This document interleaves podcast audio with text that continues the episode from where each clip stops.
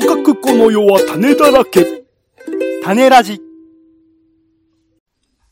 どうも、オレンジです。見たり正体、カレオバナ。ポンです。世の中全部歌に翔種ラジよろしくお願いします。よよろしくお願いします。コンテンツ天国。ほ、より良いコンテンツとの付き合い方を考えます。うー2020年、2年、年の初めは、えー昨年を振り返り、えー今年に生かすチャンス。今回はニュース中毒者とカルチャー中毒者で、今年何を知り、何を見て、何を読み、何を聞くべきなのかなど考えていきたいと思います。はい。あ、これニュース中毒者って、誰ですか？オタクオタク、オタクよ、オタク。俺はニュース中毒者なのオタクオタク。だって俺、教えてもらったニュース番組とか全部ポンさんの影響やからね。あ、いや、あの、うん。だけど中毒ってほどじゃないですよ、俺。ジャーナリストじゃないんだから。やや立派な中毒よ。まあ中毒、ニュース中毒そうだね。ニュース中毒ってどういう人なんだろうね。俺ちょっとニ。ュースをこう毎日のようにこう貪るように見ている人よ。そう、なんかアナウンサーのさ、アーキュレーションとかをチェックしてるとか、そういう人じゃないの。そういうことじゃない。間違ってるでしょ。その方向別にいらない、いらない視点でしょ。いいなぁ。安住紳士郎はいいなぁとかそういうことじゃないのね。はい、わかりました。まあ一応ニュース中毒者。僕はまあね、オレンジの方はカルチャー中毒者というところで、えーやらせていただいているので、はい、まあまあ一応新企画ということになるのかな。まあコンテンツ地獄というイベントが毎年最近年末に行われていて、それを見、聞くのがすごく楽しみにしてる、見てみるのをね、楽しみにしているんですけど、まあコンテンツ地獄の方では、まあ本当にいろいろなジャンルの興味がある推しを持っていらっしゃる方々が、1年を通じて面白かったコンテンツ2、3個ぐらい紹介してもらうっていうのをずっと続く、いるっていうのをやってらっしゃる企画で、まあ、まあ、ひ、なんだろう、あの、うん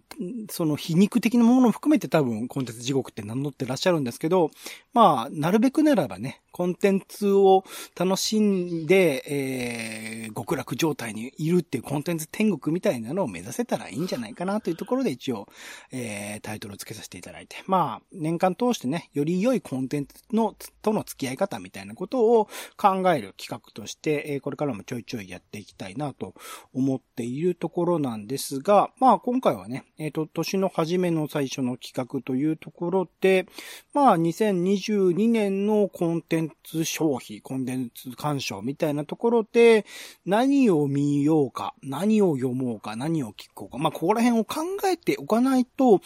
まあ特に僕なんですけど、ものすごい量を消費して、それこそ健康を失するというか体調悪くなるみたいなレベルになったりとか、アウトプット何か書きたいとか、イベントとして出したいとか、いろいろあるんだけどそれも実現できずみたいな状況があったりするので、ちょっとそこら辺を、あの、年始に考えて、ある種、まあ、断捨離ですよね。何を削るか、何を見ないか、何を聞かないか、何を読まないかみたいなところまで、うんちょっと、あの、雑談ベースでね、はい考えていければなと思ってコンいるところで。コンテンツ天国なんですよね。コーナー名はね。を目指すってことです。はい、わかり。コンテンツ天国にするための企画です。ほいで、ま、まずは、じゃあ方向性というか地図を開いて、こっち向かおうみたいなそういうことかなそうですね。そんな感じですかね。あじゃあわかりました。はい、あれは、じゃあ頑張りましょう。はい。一応でね、もう年間を通してる個人的な目標としては、うん。睡眠、食事、運動を優先っていうのをコンテンツ消費の コンテンツ天国だよね。置きたい。うん。コンテンツ、あのね、一番僕はい思ったんですけど、はいはいはい。コンテンツを一番楽しませない要素は体調不良なんですよ。ああ、まあまあ、そう言われ、そうですね。映画とかでもね。面白い映画、画、そうそうそうそう。見てて途中でね、トイレで出るとか辛いもんね。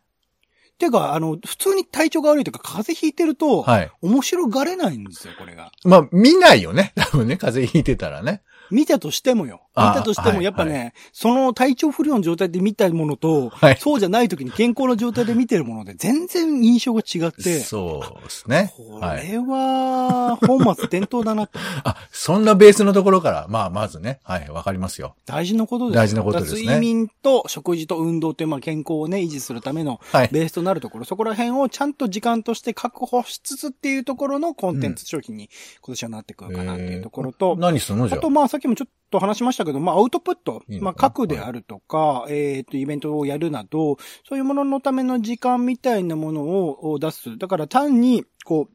インプットについては、ここ数年本当映画について200本以上見てたりとか、あのーいろんな展示とかイベントとか行ってるので、そういうものを単にこうインプットするだけっていうよりは、あのー何かしらこう出すっていうことを前提とした作品選びなり、えー見るもの、聞くものを選んでいければなっていうところでアウトプットを優先したいなっていうところと、あとこれはまあコンテンツ地獄を見させていただいて、またあの刺激を受けたというか、ま、ええあの、なんだろう、考えたことなんですけど、サイト偏愛というか、なんか他の人と、こう多分一人一人、それこそ、もうカルチャーが好きな人の中でも、このジャンルが好きとか、こういうテーマを使ってるものが好きとか、こういうところが好き、惜しいみたいなところっていうのは、一人一人多分別々にあると思うんで、そこをより明確化するというか、自分だからこそ好き、他の人との差異であるとか、あと偏った愛、偏愛っていう、サイト偏愛っていうのを、こう、コンセプトとして、その見るこ、あの、コンテンツを選んでいく。だから、最近 not for me っていう言い方よくします。自分とは違う、自分のものではないよなっていうところを、こう、明確に、えーピックアップする。それこそ、最近見たので言うと、僕は呪術回戦の劇場版を見に行ったんですけど、へまあ、not for me だったんですよ。まあ、原作すごい好きですよ。呪術回戦漫画自体はすごく好きなんだけど、それをあえてアニメーション化して、えー、いくらこう技術的に優れていったとしても、なんか、あえてそれを映画館でお金払って見に行くものではないなと思ってしまったところなので、そういうものを、こう、ちゃんと切っていくっていうところを意識的にしていきたいなと思っているので、まあ、その3つですね。えー健康を優先するための睡眠、食事、運動を優先しよう。あと、アウトプットを優先しよう。あと、えーサイト偏愛っていうところを、基軸に、ちょっと2022年ね、コンテンツの需要というか消費というか、ちょっと考えていきたいなと思っているんですが、はいざっくりポンさんどうですか ?1 年、去年、まあ、2021年のね、マイベストとか振り返りましたけど、それを踏まえて、はい。今年どんな感じで見ていこうみたいなのありますか？ああの俺の前、ちょっと聞聞いたらまた怒られる？これ。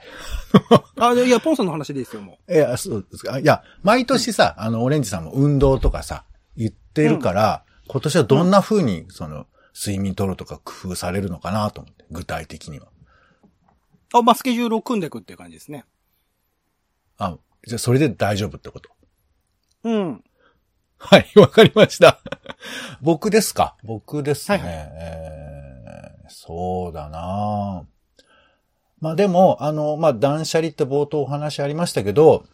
うん。まあちょっとその、この番組をやってる都合みたいなことを言っちゃうとなんなんですけど、あの、うんテレビドラマって僕も、まあ、オレンジさんと会う前から、なんか1話は絶対見るみたいな、そういうスタンスで結構いたんですよ。うん。うんなんですけど、まあ、前期かな？冬の、2021の冬の回とか秋かは、まあ、ちょっと結構絞ったというか、まあそんなに見なかった。まあその、いろいろ忙しかったってのもあるんですけど。で、そうすると、でも自然とやっぱ上積みって出てくるもんで、あ、まあ、まあこれは見たいかなとか。だからなんか、こう、やっぱり何？まあ本とかもそうですけど、見ないものをあえてちゃんと作るっていうか、これは見ないっていうふうに決めるそれはその多分エンタメの全、全、全容を把握するには良くないことかもしんないけど、なんか何でもかんでも見たいっていう気持ちはもちろんあるんですけど、このうん3ヶ月はこれはちょっとやめようとか、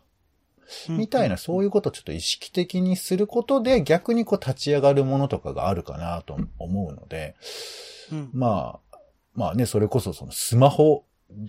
ああるじゃん。ダンスマホみたいなやつ。一時スマホ触らないみたいな。ああいうこととかも、やることで何か見えてくることもあると思うんで、なんかこう、んまあ、インプットって言い方ちょっと変なんだけど、その、なんかこう、手に入れることをしないことで手に入ること？うん。うん。うん。っっていうのを、なんか、見つけられると、ね、それこそ街の景色だとかももうちょっと見えてくるものとかあるのかなとか、うん。なんかそういう、あの、インプットしないんじゃなくて、インプットが、なんか、を選びたいみたいな、なんかそういうことかな。なんかそれはちょっと具体的にまだ決めてないんですけど、う。んん、なんか、やれることは決め、まあ、それこそあれだね、手元にあるものとかも余分なものは売るとかね。うん。うんなんかそういうことはしたいなとは思いますかね。大きな話で言うと。なるほどですね。じゃあ、なんか、局所的というか、具体的にそれぞれジャンルみたいなことざっくりと語っていきましょうかね。今ちょっとまあドラマの話とかが早速出たりしていったので、個人的にその今年のおドラマどういうもの見ようかっていうところで、よりその、まあ、社会性って言うとあれですけど、社会的な現在の問題であるとか、あとまあ、明確にその今の時代、2022年っていうものを映し取った作品みたいなものを、に限って見ていく必要があるかなっていうところで。オレンジさんがってこと、まああ、そうそう、個人的にってことですね。うんあの、今回、あの、個人的な話だけしてくれればいいんですけど、そう、そこら辺をちゃんとこう、まあだから、うん隠れたメッセージとしての、その社会的テーマ性みたいなものは、ちょっと、まあ、ポンさんの話なんですけど、拾えなくてもいいかなっていうところ、あえてそこら辺にまでこう手を伸ばすというよりは、明確にその、前段階のそのあらすじなり物語の紹介の中で、そういうものを描いているってわかるようなものを、えー意識してピックアップして、えー選んでいければいいか。特に地上波ドラマですね。そちらについては、そこを意識的に見られればいいかなというところですでに、えっと2022年の1月期からのドラマについても、まあ前のね、えっと、振り返り企画でも、あの、おすすめというか気になるものを紹介したりしますけど、その中からもさらに、精査したりはしたので、そういうところをちょっと意識して、かつ、まあ、あの、個人的には、まあ、毎週、あの、批評を書いてるみたいなことを別の機会でも言いましたけど、まあ、自分なりのアウトプットが出せるような作品、だからアウトプットをするという前提、何かしら書くという前提で、その見るドラマ選びみたいなものもしていければなと思ってているというところですかね。あと配信については、あの、配信サービス、本当にネットフリックスとかアマゾンプライムとか、僕個人に限って言うと本当に色々とディズニープラスとか入ってしまってるので、Unext とか。その中でも、まあ、ドラマについてはネットフリックスとかね、えー、新しいシリーズどんどん出たりしてますけど、なんか Apple TV プラスみたいな、あのー結構まあ、見ている人が少ないけど良質な作品を多く作っているような、特定の配信サービスに限定してもいいのかなとちょっと今思ってるところです。だからネットフリックスとか Amazon プライムの新シリーズとか出てもそこら辺を一応スルーして、なんか、あの、特定の配信サービスに限って見ていくっていう見方も、お面白いのかもしれないな、みたいなところは、あー思っているところでありますかね。ポンさんなんか、そのさっきも、えっと、まあ、自分に合わないものというかね、選ん、選んでいきたいって思おっしゃってましたけど、その軸というか、どういう軸で見る見ないをジャッジするとかってあったりします？うん。まあだからベースは見ないだよね。うんうんうんうん。ベースはゼロにする。うんうんうん。で、ゼロになった時に、うん。でも見たいって思うもの？うんうんうん。っていうのが立ち上がるのを待つっていうか、多分人の噂でさ、これ面白いよとかなんかその、やっぱ言われると見たくなるじゃん。うん。でもそれも抑えるわけ。で、そうするとなんかこうテレビとかでこれが今評判ですよとか、イカゲームですよとか言ってくるじゃん。浅草キットですよって言ってくるじゃん。それも抑えて。でも見たくなる。でその、だから、あの、自分の見たい気持ちをこう抑えながら、でもこう湧き上がってくる。なんつうか、筋トレだよね。本当に見たいっていう、こう、情念みたいなのを育てるみたいな。なんかそういうことを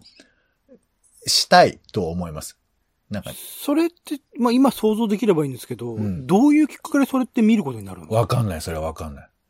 でも、大多数の場合は、なんか、いや、それこそ僕もそのいろんなサービス入ってるから、クリック一つで、あのー見れるわけ。クリック一つで、えー戦国、えー魔人、豪将軍とか見れるわけですよ。ポチッと押せば。うんうんうん見たくなったら、つって話でね。だけど、そのポチッと押すっていう軽さに飲まれると、時間と、あとその僕の感動感みたいなのが失われる気がするわけ。うんうんもちろん分析もできるし、ああだこうだって説明もできるし、それは、それはそれなりにいいんだけど、そういう消費の仕方は、今もうほら、アウト、アウトプット込みで消費できる社会じゃん。うんうんツイッターってね、アウトプットしてるって、いまあ別にそれはアウトプットなんだけど、それも込みで向こうがセットサービスみたいにして作ってくるから、アマゾンのコメント書くとかも込みで。だから、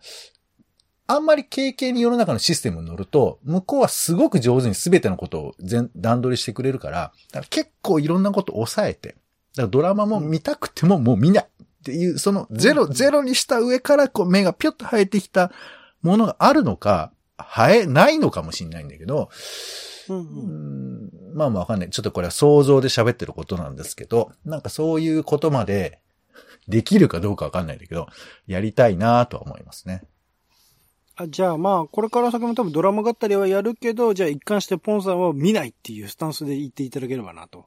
いや、まあそんな、いや、今は、私はそんなもん見んっていうのを定番にしてもらえれば。いやそう、まあまあまあ、まあだから今は、でもなるだけ見ないようにはしてるよ。その、なんか、事情通、もともとね、事情通過で喋りたくないってのもありますから、なるだけ、うんうんうんあ、これは面白そうだなっていう思った自分の気持ちがないと、人の評判で言葉を喋り出すと、失われるものが多いのかなっていう気はちょっとしてます。なるほど。あ、いいですよ。そのストイックさをじゃあちょっと期待したいなと思って。そんなドラマ語りはい、はいこれ。からやっていくので。あとそうだな。まあ、同じような流れで映画について言うと、まあ個人的に結構、まあ今年映画館にね、行けた回数も多かったりした、今年とか2021年か。去年は行けた回数も多かったりしたので、いろいろとジャンル見てたんですけど、その中でも、まあ、ポンさんもね、台湾映画って話してましたけど、中国、香港、あとはタイとか、韓国とか、含めて、やっぱアジアの映画が結構個人的にしっくりくるものが多いな。それこそ金華賞ってね、えっ、と、台湾のアカデミー賞みたいな、まあ、東アジア圏のアカデミー賞みたいなことか。の、賞に輝いてる作品とかいくつか見ていくと、あ、これすげえ面白いなと思うものも多かったりしたので、今年はちょっとアジアっていうところに特化して、まあ、新作とか含めて見ていこうかなと思ってているところですね。もちろん、その、アカデミー賞なり、まあ、世界的に注目された作品もちょいちょいは見に行くんだけど、意識的に毎週、まあ、あのと、特定のね、ツイッターアカウント作ってちょっとアジアの映画とかを紹介するようなものもやってたりするので、今年はアジアっていうところを意識する年にしようかなと思ってるのと、あと、2021年結構パンフレットを買ったけど、実際には見ていないっていう、興味はあったけど、見に行く時間がなかったっていう映画がいくつかあったりしたので、それもちょっと配信で、あのパンフレット眺めながら見るという時間を取ろうかなと思ってます。だから2021年公開の映画とかも、引き続き配信を通じてちょっとチェックしていこうかなって思っているっていうところ。だから映画館に行く回数的にはもしかしたら2021年よりは減るかもしれないな。てか減らしていければなっていうところもちょっと考えているところです。あとまあこれは例年というか毎年意識していることではありますけど、まあ注目されていない監督であるとか、新人さんの俳優さんとかそういうところもちょっと意識してみて、あの、紹介なりするっていうところも、お今年はより強めていく。去年もまあ PFF とかね、えっ、と、スキップ映画祭とか、いろいろと見て、えっ、と、映画祭のそのそれぞれの感想、あの、作品の感想とか書いてましたけど、そういうものもまとま、まとめて、ちょっと、あの、残していければなっていうところを意識しております。なので、アジアメインであり、2021年公開の配信作品を見るであり、まあ、あの、新人注目されてない人たちにさらに個人的には注目していくっていうところが映画については思っているところですが、映画についてもポンさんドラマと同じような感じですかね？まあそうね。まあでも映画は基本的にお同じですよ。僕、あ、で、できてるっていうか、やっぱお金かかるから、僕は、その、まあ別に自由なんですけど、100本とか見れないので、あの、見たい。これは金払っても見たいっていうふうな思いが出た時の映画をちょっと信じたいし、それがね、詰まろうが詰まる前が、それを楽しむっていうスタンスで見たいなと思います。そういう時においてもやっぱ他の人の評判みたいなのは意識しないってことなんですかね、やっぱり。いやいや、するよ。するよ。だから、それは難しいんだけど、でもなるだけ自分の心根で見ないと、あの人が言ってた面白さってことを内面化しちゃうと、あのーなんか、う奪われるじゃん。てか、もうそんなの映画見た意味なくなっちゃう気が俺はするから、うんうんうんなるだけ復習っていうかさ、まあ、ね、あの人が面白いって言った面を俺が見たらこう思ったっていうさ、その重ねすぎないようにしないと、まあそこは映画の、だからあんまり俺はレビューも見た後も、これ見た後も難しいのよ。映画見た後も人のレビュー見ると、それを内面化しちゃうから、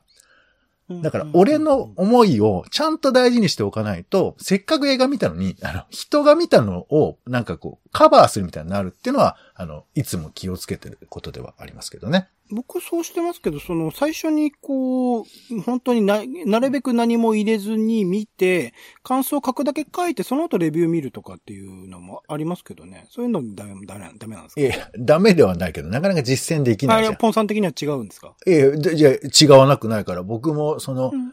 考えたり、あとその、誰か人と行ければ感想をまず喋って。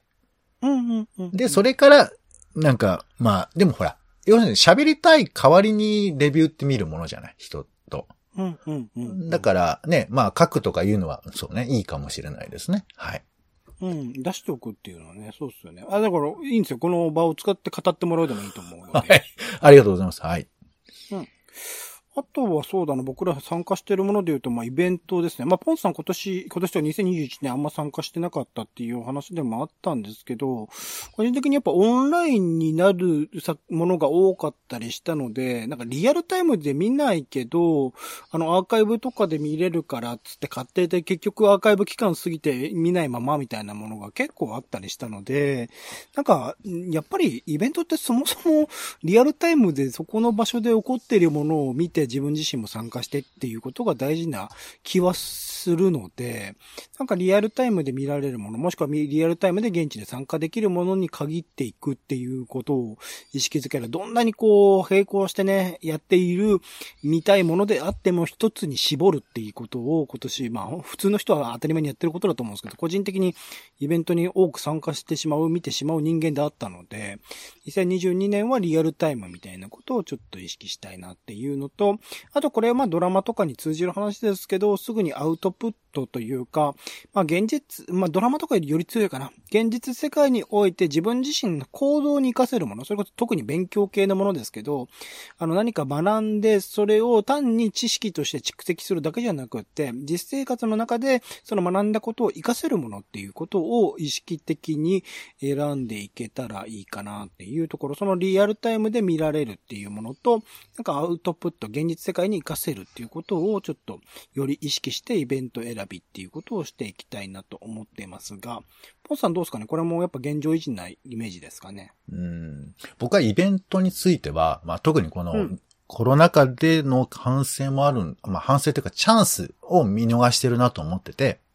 うん。やっぱ種ラジってさ、あの、世の中全部種にしようじゃない？うんうんうん。だから、なるだけ自分の拾えてる種じゃない種を拾いたいと思っているんですう。んでうんうん、あの、最近 PTX でもさ、ほとんどオンラインのイベントっていう検索えー結果になるんですけど、うん。でもさ、やっぱ東京から選んじゃうのよ、僕は。多すぎるから。はいはいはいはい。でしかも、地域のものだとあんまり出てこなかったりもするんですけど、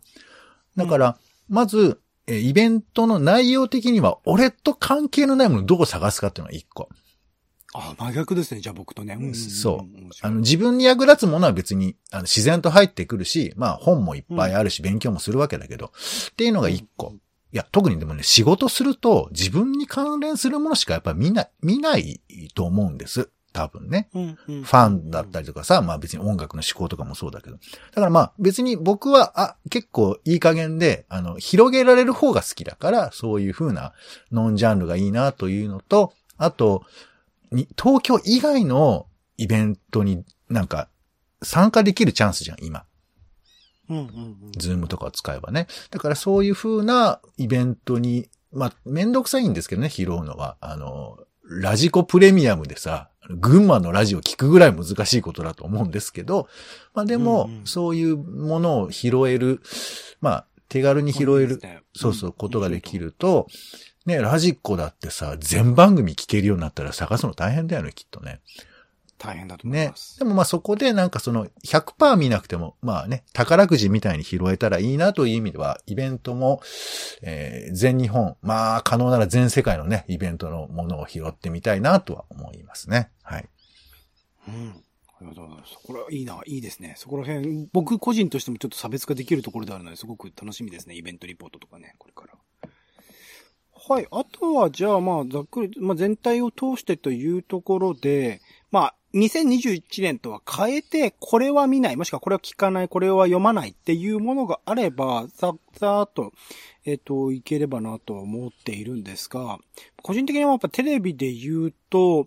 えっ、と、まあ、お笑い番組、バラエティ番組っていうものを。とにかくこう、いろいろなジャンル含めて見てしまっていた現状があって、はい。それこそ、えっ、と、わかりやすい例例で言うと、安友の至って真剣ですとか、あほの、お笑い芸人の内面というか、はこういうことを考えて、僕たちお笑い作ってるんですみたいな番組とかも含めてちょっといろいろとうん。見てしまっていた点があるので、はいはい。まあ、あちこち踊りとかね。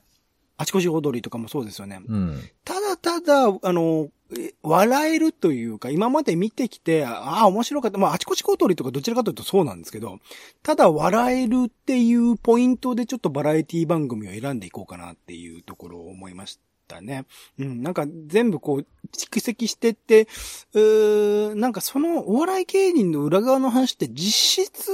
僕の人生にそんな関係ないよねと思ったところはあるので、そういうところを切り取ろうとする、それこそなんか M1 のさ、あの、バックストーリーとかの番組とかもあったりしましたけど、なんかそういうものとかもなんか切っていっていいのかなと思っているところではあります。なんかそういう、ううところ、あとは、スポーツで言うとね、まあ、今年、今年は2021年は特に東京五輪とかあったのでっていうところもありました。まあ、東京五輪もほとんど、ほとんど見てない。まあ、サッカーの試合しか見てないんですけど、なんか、意図的にもう、スポーツに関してはサッカーしか見ないとかっていうところの絞り方。まあ、現状維持ではあるんですけど、より意識して、野球とかの話題が出てきたらそこら辺をシャットアウトするぐらいの意識でいこうかな、みたいなところが、2021年からの変化としてはあるかなっていうのと、あと、ま、展示とかね、演劇とか、あの、2021年演劇とかあんまり見れてないんですけど、より、その、名の知れた、それこそ演劇界で言うと野田秀樹さんとかね、松尾鈴木さんとか、ケラリーノ・サンドリビッチさんとかも、僕も個人としても好きで、えっ、と、名も知れている三谷幸喜さんとかいらっしゃいますけど、そういう方ではなく、より、なんか、うん、若い、その作家の方、特にこの数年は、すごく苦労されたであろう才能ある演劇界の方々いっぱいいらっしゃいますので、そうういう方々の作品を意識的に、まあ小さい劇場とかになってくると思いますけど、なんか若い方々に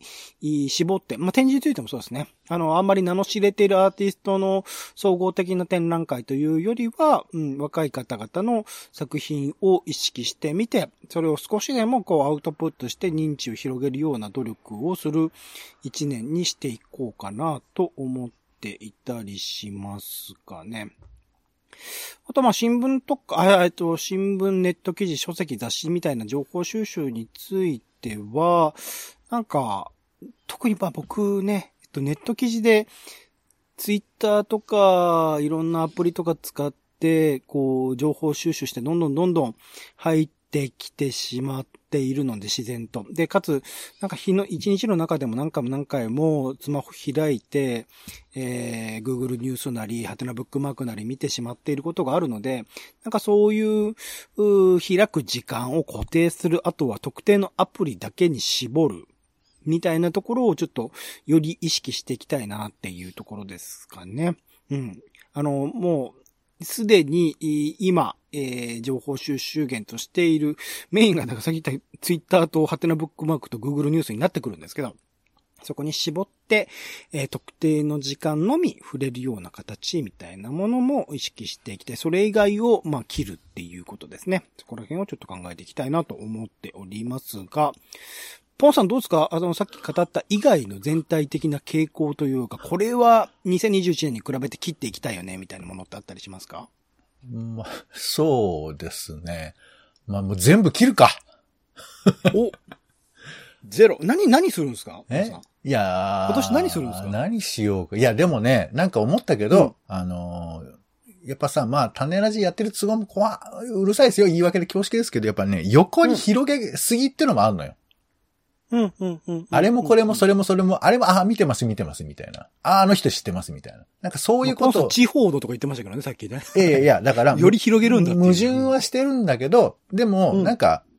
い何でも知ってる顔みたいなことをしたくなりがちじゃん。なんか。まあ、そのマップというかね、全体像としての、それをもう把握した上で語らないと、何も語ってることにならないっていうのはありますからね。まあ、まあそうね。何も語ってることにならないって気持ちになることはわかる。うんでも実際は、そうじゃないじゃん。ちっちゃいところで胃の中の蛙なんだけど、なんで、うんうんまあ僕が思うのは、あのー例えば何？えー、こう、畳職人のおじさんの生き方みたいなことって、畳を作り続けることで宇宙の真理がわかるみたいなことあるじゃん。うん。つまり、横にほ掘るんじゃなくて、縦に掘るっていうことを、うん。やっぱこう忘れないようにしないと、なんかこう、なんつうのかな、こう、知ってるようで、その広げてるところは実は本当に局部であるっていうことを忘れてしまうところもあるかなと思ってて。えっと、ポンさんが畳職人みたいになるっていう把握で OK? まあまあ、あのいろいろ矛盾してますよ。矛盾してるんだけど、畳職人的なことを、あの例えば本とかでも、なんかいろいろ本買うのもいいけど、なんかこう一個の作家とか、一個のテーマとかをバーっと掘っていくみたいなやり方が、結果としていろんなことを知るきっかけになったりするのかなとかさ。それはアウトプットで、畳職人は畳を作るってアウトプットがありますけど、まあまあ、本当に畳職人じゃないんだけどね。いや、その、まあ、いろんなものを知るとか、なんか、やるとか。極めていくっていうそのプロセスにおけるですけど、なんかコンテンツ自由についてはそう、そうなのかないや、例えば、僕だ、まあ、うん。あの、例えば台湾事情とか僕は興味がああったりするんですけど、うんうんうん。そのことについて、ちょっと深めに知るというかさ。例えば本だったら何冊か複数冊読むやとか、雑誌を買ってみるとか、その、例えば台湾のイベント、台湾の映画、まあそういう一軸でいろんなものを触れるみたいな、なんかこう、うんえー横に広げるパターンもあると思うけど、縦に掘っていくっていうことをしてみたら、いいのかな。だからそのね、縦に何を掘るのかっていうのを選ぶっていうのも難しいと思うんですけど、でもほら、今年1年はそれでいけいけばいい。また来年変えるとかでもいいわけだから、なんか、うんうんそういう風にして、あの、縦掘りみたいなものを1個でも2個でも増やせるといいかなと思いますかね。それ、例えば僕だと、その、まあ、ドラマとか見るにしても、書くっていうことを前提とするとか、まあ、イベント化するみたいな前提で、まあ、アウトプットありきで考えて、ポンさんのその、なんだろう、深掘りしていく、一つのものを深掘りしていく先で、な、な、な、どこうありたいとかっていうのあるんですか？こうこういうことやりたいとか。まあ、これはちょっと変な話だけど、あの、あんまりアウトプットとか考えない方が僕は今はいいと思ってます。つまりうんうん自分が好きとか、なんでだろうって思う気持ちの方をちゃんとドライブさせておかないと、なんかこれこういう風に伝えられるな、みたいな小さいなんかこう話にまとめてしまうんじゃなくて、どこまでも行ける深いトンネルの中に入り込む、そのパワーがまず欲しいと思ってて。で、もちろんその途中で、まあ種ラジで喋るとかも全然あるとは思うんですけど、なんかまあこれはその他人に言いたいわけじゃなくて、俺が自分自身が、その一つの穴に入り込む勇気と、あとその情念みたいなものがやっぱ足りてない気が普段しているので、なんかあんまりその、これツイッターにあげようとかさ、なんかその、これブログ書こうみたいなこと俺が思っちゃうと、その対象物の深さ、落語でも何でもいいんだけど、そんな簡単に書けないのよ。大あ大抵のものはものすごく深くてでかいから。だから、そいつに向かって、まず、あの、好きでーすってこう叫ぶみたいな。だからもう、い一年間ジャニーズのコンサート行きまくるみたいな。で、その後、アウトプットしてもいいけど、みたいな感じに、理想としてはなりたいですけど、多分まあ、種ラジで喋るとは思いますけどね。何かしらを。はい。なんかそもそもその娯楽とかっていうのは、うん。ただもう、いろんな目的があると思っていて、うん。ただ楽しいっていうだけで人生を豊かにするみたいなものがあるし、アウトプットすることによって自分自身の考えをシェアして共有するっていうところもあるだろうし、みたいな、なんか多分、その、い受け取った、見たもの、聞いたものの先に、何かしらの、その生活の中での、あの、役割じゃないですけど、生活の中に何かしら生きるってことがあって、そういうものを見る。もちろん時間潰しっていうことも、あの、選択肢としてあると思うんだけど、うん。それで言うと、うん。ポンさんのそれはどういうことになるんですかね？そど、ど、どういうこととは？いや、まあ、だから、まあ、同じ。いや、あの、単に楽しいみたいとかう、ん。だったらいいし、うん。あ、いやたなんかでも一番簡単なのはあのう、ん。単に楽しみたいが一番だね。あ、つまり。単に楽しみないができないんだよ、今。僕は。うんうん何かしらのうん誰かがき言っただとか、そのなんかこう、うんえーこれをやったらこれお得だとか、その何かの打算を込みで見ることがとても多いから、うんで、それはしょうがないんだよ。しょうがない。それは分かってる。で、100%純粋な、えー娯楽なんてなかなか出会えないんだけど、でも、可能な限りそういうことを目指していかないと、なんかこう、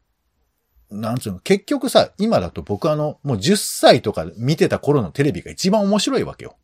究極。うんうんうんうんそれは心地がいいから、それは面白いんだけど、なんか、そういうことにつながりかねないんで、なるだけ俺が面白く思える。で、それを掘っていくっていうエネルギーみたいなものを自分で生産できるような状況にしたいと、まあ、あの、希望ね。これはそうならないかもしれないけど、なんかそういうことは思っているということですね。なるほど、なるほど、なるほど。なるほどですね。まあそうか。単純、単に楽し、ていうか、でも単に楽しむってプロセスを辿るためには、なんか時間が空いた時に何でもいいから見るみたいなことになるんじゃないですか？そういうわけでもないのか。うん、まあだから、単に楽しむって言い方のその、まあ、グラデーションだよね。俺はもう、ちゃんと楽しみたいっていう意味ですよ。あの、面白いのみっていうかあの、だから、何かしらの、だって、面白いって思えるものって事前にわからないってことですよね、それって。だからいいんだよ、それで。見てつまんなくてもいいし、見て面白くてもいいんだけど、だから、そういう正解にたどり着くための何かをするわけじゃなくて、なんかそうすると、だから、いや、例年以上にコンテンツ需要っていうか、コンテンツを見る機会が増えることになるのかなと思って。そういうわけでもないまあまあ、どうだろう。まあだからさっき言ったみたいになるだけ見ないようにするっていうのは、偶然、偶然何かに出会うときに、だから、本当に面白いかどうかじゃないのよ。俺が面白いと思うかだから、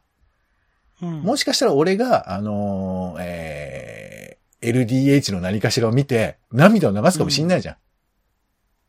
うん、そう、その、だから偶然性をた保つためにも、なんかめちゃくちゃ見ないといけないのかなと思って。うーんまあ、わかんない。その、まあまあ、だけど、俺はその、たくさんの涙は流せる気がしないから、うん。だから、1回2回、くそつまねえなでもいいのよ。まあ、極論言えば。そういう気持ちでも、あの、ちゃんと持ちたいと思ってて。うん、うん。うんで、それがなくなっちゃうと、分析はできるけど、俺の心が動いたっていうことの確認が取れなくなるというふうに、まあ、うん特に最近はいっぱい、まあ、もちろんいっぱい見たからそれができないわけじゃないのよ。だけど俺はちょっと自信がないのと、やっぱ忙しいとさ、うん。ぼーっとしてきちゃうから、だから一個一個の出会いをどういうふうに、それは、ね、出会いにもいろいろあるじゃないですか。あの、単に消費するではなくて、この、ああいう人と見たとか、この時見たみたいな、そのこん、それ、うんそれ込みで娯楽は楽しんだりしているので、なんかそういう、情報込みをちゃんと拾、あの、捨てずに、それも込みで楽しい、ああ、楽しかったなって、あの、思えたり、ふざけんなって思ったりをしたいっていうことだね。結構じゃああれですね、種助とかポンさんにとっては禁物かもしれないですね。いやいや、いいのよ。情報は、まあだから、それはそれなりに聞くけど、俺にはないなとか、あと、あ、こんなの全然思ってなかったとか、その反応そのものは楽しいんだけど、なんかうん、全部を把握してやろうってなんか、僕は割と思いがちだから、うんいや、それは胃の中の蛙だよと。僕の見てる世界なんてちっちゃいんだよって、ちゃんと思っておけば、まあ、あの、いいとは思うんですけどね。なるほどね。うんうん。だからまあ、スタンスとしては多分僕と真逆な感じもあるので、そこら辺がこの1年を通してどういうふうに貫かれるのかとかを含 まあ、めて、貫くっていうか、興味まあ、興味深い。ところではありますので、そこら辺、まあ、あの、聞いてくださったね、方々も、あの、それぞれ今年どういうものを見ようかな、みたいなものもね、えー考えて、もし、あの、よろしければお便りなどでね、こういう風に決めました、みたいなのがあれば。すごい難しい話ですけどねございます。ということで今回ですね、コンテンツ天国という企画で、えー2022年僕らは何を見て読み、聞いていくのかっていうところをいろいろと考えてみました。お相手はオレンジと、えー嘘から出た誠。どうかな？ポンでした。種ラジまた。種ラジは、ほぼ毎日配信をするポッドキャストです。Spotify や Apple Podcast にて登録を。更新情報は Twitter。本編でこぼれた内容は、公式サイト、種ラジ .com をご覧ください。番組の感想や、あなたが気になる種の話は、公式サイトのお便りフォームから。お待ちしています。